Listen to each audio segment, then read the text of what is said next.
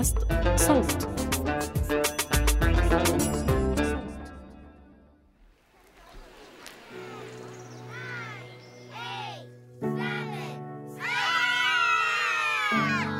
تتذكروا أنتم بالروضة والسنوات الأولى من المدرسة أكم من مرة انسألتوا شو حابين تصيروا بس تكبروا؟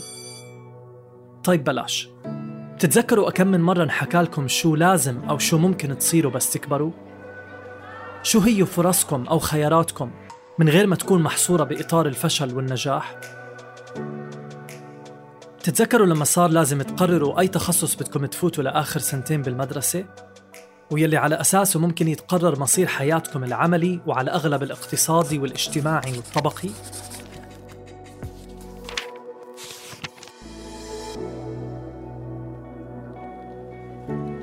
تتذكروا أول يوم إلكم بسوق العمل؟ شكل المكان، ريحته، وجوه الموظفين والموظفات، وجوه المدراء وقوانين الدوام وشكل العقد والحقوق والواجبات والامتيازات. يمكن في منا بيتذكروا كل هالتفاصيل. وفي منا يلي مسحوا كل هالذكريات من راسهم لارتباطها بظلم وانتهاكات للقوانين والحقوق ساعات العمل والأجور المقابلة إلها وتفاصيل كتيرة تانية.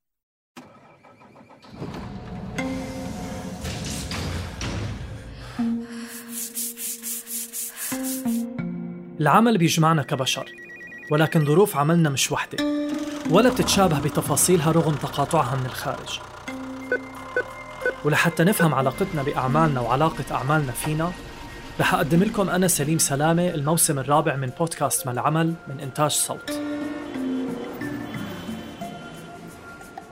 رح نسمع قصص العاملات والعاملين المحليين والمهاجرين على أمل إنه نفهم هالرحلة المعقدة من حياتنا كبشر بعيدا عن فكرة إننا بنعيش لننتج وبننتج لنستهلك. هالموسم بيحتوي على ثلاث ثلاثيات. بكل وحدة فيهم بنناقش جوانب مختلفة متعلقة بالعمل. رح نبدأ الثلاثية الأولى عن ومع العاملات والعاملين المهاجرين. ويلي حسب غرفة تجارة عمان بيشغلوا مهن بنسب بتوصل ببعض المجالات أضعاف نسب العمال والعاملات الأردنيين والأردنيات. رح نبدأ حلقتنا الأولى مع العمال المهاجرين المصريين. أنا مواليد قرية الأبركجي الرحمنية بحيرة. طفولة آه، حياة حياة ريفية في مصر عشت. المكان اللي إحنا فيه مكان ريفي. فحياة فلاحين يعني بيكون هو الدخل تبعهم معتمد على على الزراعة وإنه هي بتكون الأرض مورثة من من جد لابن ومن أب لابن. عم تسمعوا صوت عطية. شاب مصري انتقل ليعيش ويشتغل بالأردن بال 2009 ببداية حياته العملية بالأردن كان عطية بيشتغل بواب أو حارس عمارة مثل ما بنقول. وبعد فترة انتقل ليشتغل بمحل تنظيف جاج بالإضافة لتنظيف سيارات الحي اللي ساكن فيه. قبل ما يجي عطية على الأردن أبوه وأخوه الكبير كمان كانوا عمال فيها. بعد ما توفى جد عطية ما طلع من نصيب أبوه إلا شيء لا يذكر من أرض العيلة. ومن وقتها قرر الأب يسافر على الأردن ليبحث عن مصدر دخل بديل. كان وقتها عطية بعده طفل. أنا أتذكر بس أنا كنت صغير كتير يعني آه، هذا الحكي قبل ال قبل ال 2000 يعني أبويا ما شفته غير وأنا عمري ست سنين أصلا توعدت عليه وأنا عمري ست سنين. بس هو كان يروح يجي بس أنا ما ما تنبه ما انتبهت له يعني. الواحد ما بتذكر وهو صغير كتير. فهو أنا كنت أشوف إذا كانوا يجيب كاميرا يصورونا جوابات آه، شريط كاسيت زي هيك.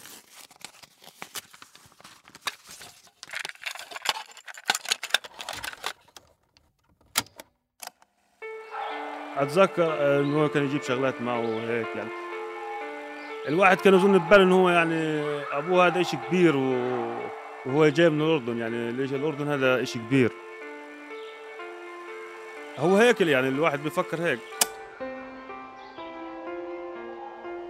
طبعا اختيار أبو عطية إنه يجي على الأردن بدل من إنه يشتغل بمدن كبيرة داخل مصر مش خيار عبثي. عطية حكالي عن صعوبة إنه الفلاح يشتغل بالمدينة بمصر.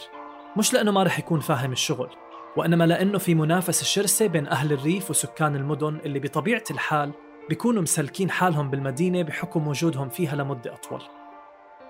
أما بالأردن وبسبب ثقافة العيب وقلة الاهتمام بنوع العمل الشاق اللي بيحتاج جهد كبير بنلاقي إنه في نقص بالعمالة بمهن معينة. هالنقص بيخلق فرص عمل للمصريين اللي بيهاجروا للأردن وبيشتغلوا فيها. فأنا عادي أبويا كان هون بالأردن وأنا وأنا طفل برضه أجي أجي أشتغل في الأردن هون وأنا وأنا طفل. وبعدها أخوي الكبير هو زي نظام إنه هو الواحد عرف مكان فبيجي عليه فحب المكان فبيجي عليه. إحنا ماشيين بمثل بيحكي لك اللي هو اللي تعرفه أحسن من اللي ما تعرفوش. الأردن كانت الأول آه، كتير حلوة هي. كان في اللي هو في ناس كانت تطلع على العراق ولبنان والأماكن هاي. بس إنه هو أبويا كان راح قبلها في لبنان وبعدين أجى على الأردن. اخر آخر إشي يعني.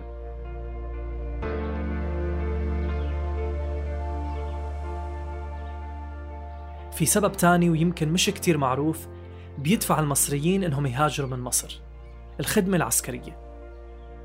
بمصر الانضمام للجيش مفروض على المواطنين وأحد الطرق لتجنب الخدمة بتكون عن طريق ترك البلد. فرق العملة كمان بيلعب دور مهم بتشجيع المصريين على القدوم للأردن. العملة بالأردن تعتبر أفضل مقارنة بالجنيه المصري. دافع إنه هو بيبص للعملة. بيبص للعملة ويبص لإنه هو يعني يا إما تشتغل وتجيب مصاري لأنه أنت في مصر مثلا تقدر تشتغل بس ما تقدر تبني ما تقدر تتجوز ما تقدر شغلات زي هيك.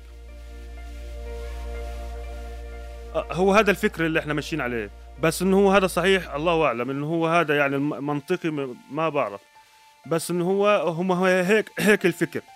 إحنا تورثنا الفكر هذا من من المجتمع اللي إحنا عايشين فيه.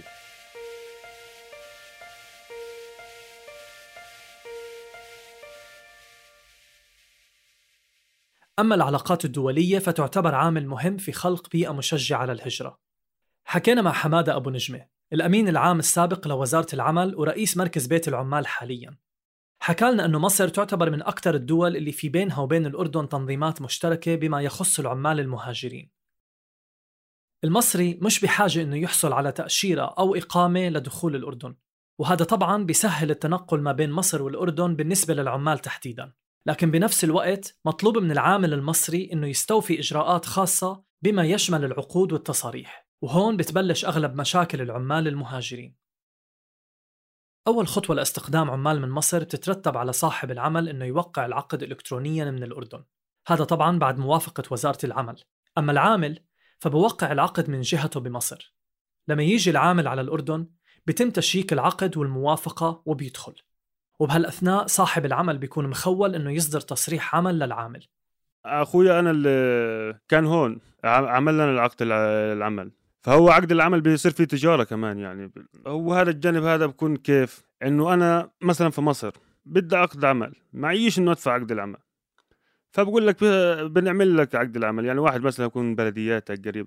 فبيشوف واحد وواحد بيشوف واحد وواحد بيشوف واحد. لحد ما يوصل لصاحب العمل نفسه. المفروض إنه تكاليف تصاريح العمل تكون على صاحب العمل لكن بكتير أحيان اللي بيصير إنه صاحب العمل بياخدها من العامل. في قوانين أو قرارات مثل الحد الأدنى للأجور بتحمي العمال ولكن حتى هاي القرارات بيتم التحايل عليها.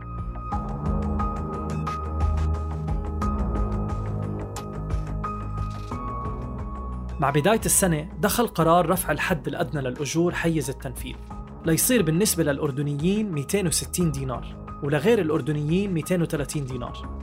ومع هيك لسه العامل المهاجر بيحصل على راتب أقل بكتير.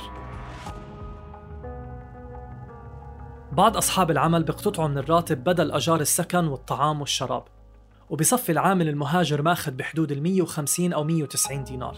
وهذا طبعا إشي مخالف للقانون. وبأغلب الأوقات بيستأجر صاحب العمل بيت وبيسكن فيه مجموعة عمال بأجار بيت لعامل واحد.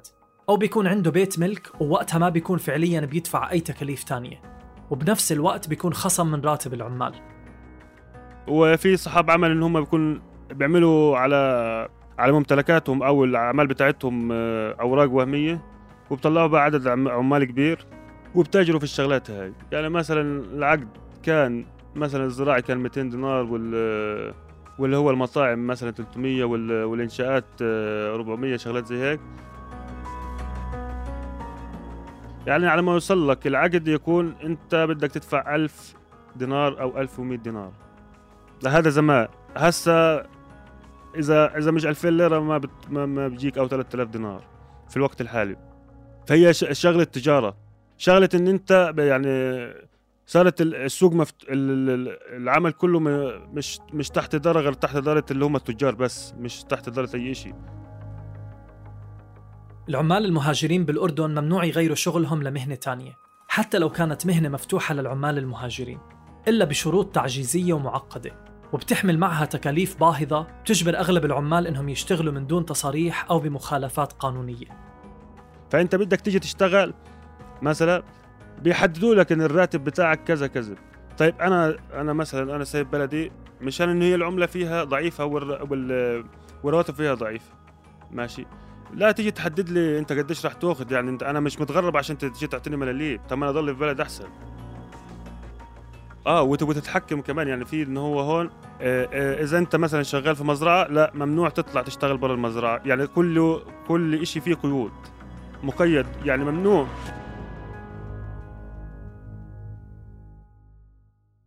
القانون بشكل عام ممكن يعزز ثقافة تمييزية بشكل من الأشكال. بالأردن في إشي اسمه قائمة المهن المغلقة. مهن ممنوع يشتغل فيها غير الأردنيين.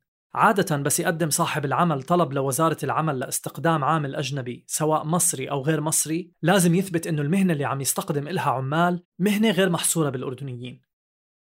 الهدف الأساسي من هاي الإجراءات هي إعطاء الأولوية للأردنيين والأردنيات. طبعا هذا الكلام ما بيصير فقط بالأردن. حتى بالدول الأوروبية وأمريكا وغيرها فكرة الأولوية للمواطنين موجودة لكنها مش بالضرورة بتقصي العمال المهاجرين بنفس الأسلوب. وغالبا ما بتعزز فكرة إنه في مهن أقل أهمية أو أساسية من مهن أخرى.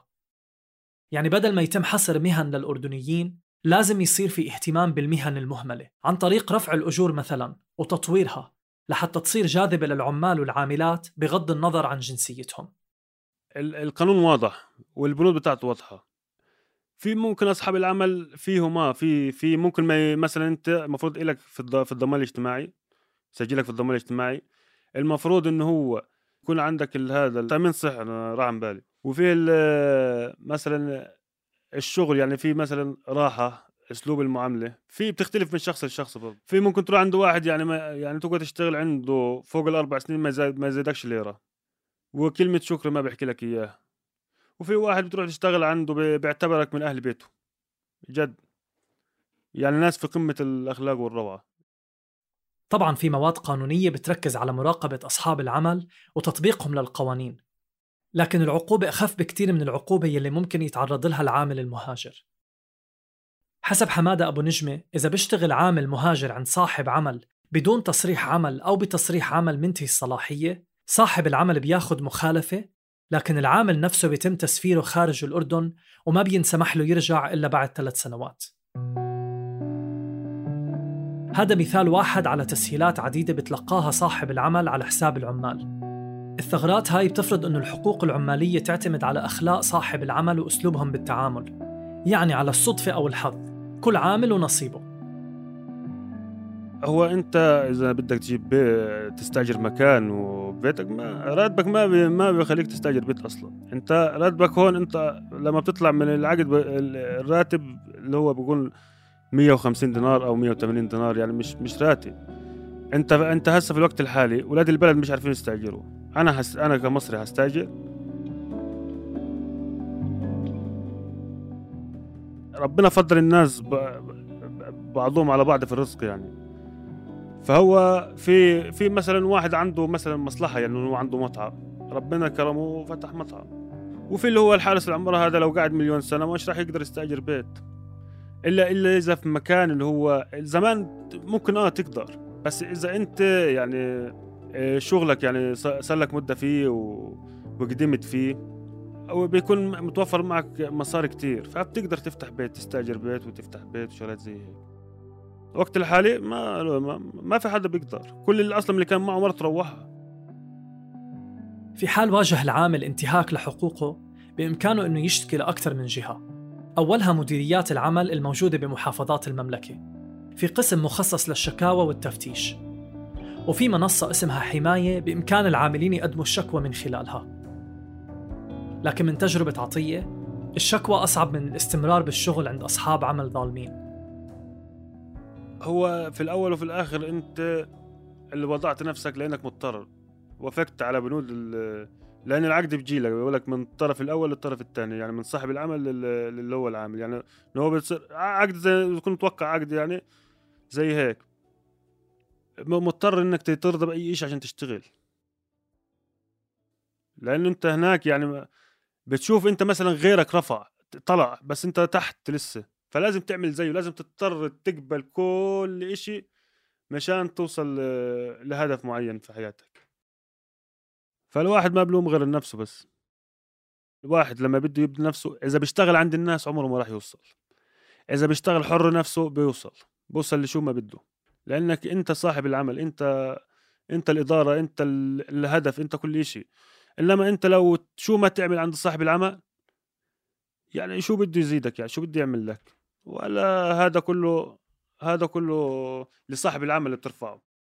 العمل الحر أو الفريلانسينج ممكن يكون مخرج من الضغوطات وظلم أصحاب العمل لكنه تعميم ما بيقدر ينطبق على كل حدا. وحسب قانون العمل بالأردن مش بالضرورة يكون هو الجواب وهذا إشي رح نحكي فيه بحلقاتنا الجاي بالتفصيل. لكن في زاوية تانية مهمة وبتغيب عن بالنا بكتير من الأحيان وهي تأثير العمل والقرارات والقوانين المصاحبة إله على صحتنا النفسية وطموحاتنا. أنا آه، التوقعات كانت إشي كبير. يعني الواحد بتوقع إشي بس إن هو عقلك أنت بتوقع إشي ما هو أنت عمرك ما شفته. يعني ما, ما راح تحسمه مزبوط فالتوقعات يعني كانت في مصر أمل كبير. هون تحطمت كل الأمال. بالنسبة لواحد إنه طموحه عالي فهو ب... فبيصير له إحباط و... و... واكتئاب وشغلات زي هيك. نفسيته بتتغير. في ناس انه هو في ناس عادي بتتقبل الأمور بتمشي بسرعة. أنا في في في ناس حساسة يعني ما بتتقبل الأمور بسهولة. أو إن هي على ما تتأقلم برضه إنك تسيب بلدك وتسيب أهلك على ما بال ما تتأقلم فيها إشي تاني يعني. بتاخذ بتاخذ وقت عشان على بال ما تتأقلم. في ناس بتتأقلم بسرعة. بس إنه هو أنا آه إنه هو أنا أصغر واحد في إخواني وهيك. ف يعني كنت مدلل شوي عند أهلي. وخاصة يعني لما تكون أنت مثلا في بلد عربي مش كل الناس. انت أنت هون يعني في الأردن يعني يعني يعتبر في بلدك. بس مش كل الناس. في اللي هو بيكون يعني يعني مش إشي في الحياة بس بيستحقر هذا آه، يعني بيقلل من من قدره وهو ما بقلل من قدرك غير اللي هو قليل القدر أصلا يعني اللي هو مش. الناس مش شايفيته فهو بيدور على أي حدا إنه هو يقلل من قدره